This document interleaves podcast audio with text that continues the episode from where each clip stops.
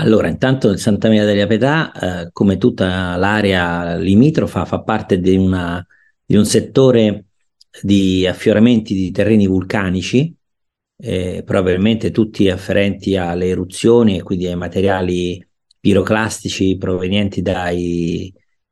dai Monti Sabatini, complesso vulcanico dove eh, oggi è ospitato il lago di Bracciano, Martignano eh, ed altre aree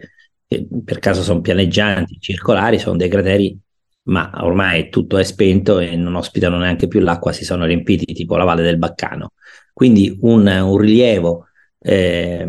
in sponda destra del fiume Tevere eh, che in parte è in continuità con l'insugherata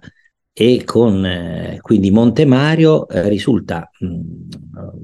rilevato eh, rispetto a quella che è la pianura e la campagna romana in sponda a sinistra del Tevere dove ci sono eh, i sette colli e poi tutti i materiali, i terreni alluvionali del Tevere stesso. Quindi un'area eh, particolare che ospita vegetazioni eh, diverse da quelle del fondovalle, meno igrofile, anzi boschi, addirittura querce, tra queste l'insugherata ospita tante quantità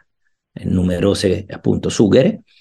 e un'area interessante perché è completamente diversa da, da, dal resto della, dell'ambiente e della vegetazione di Roma.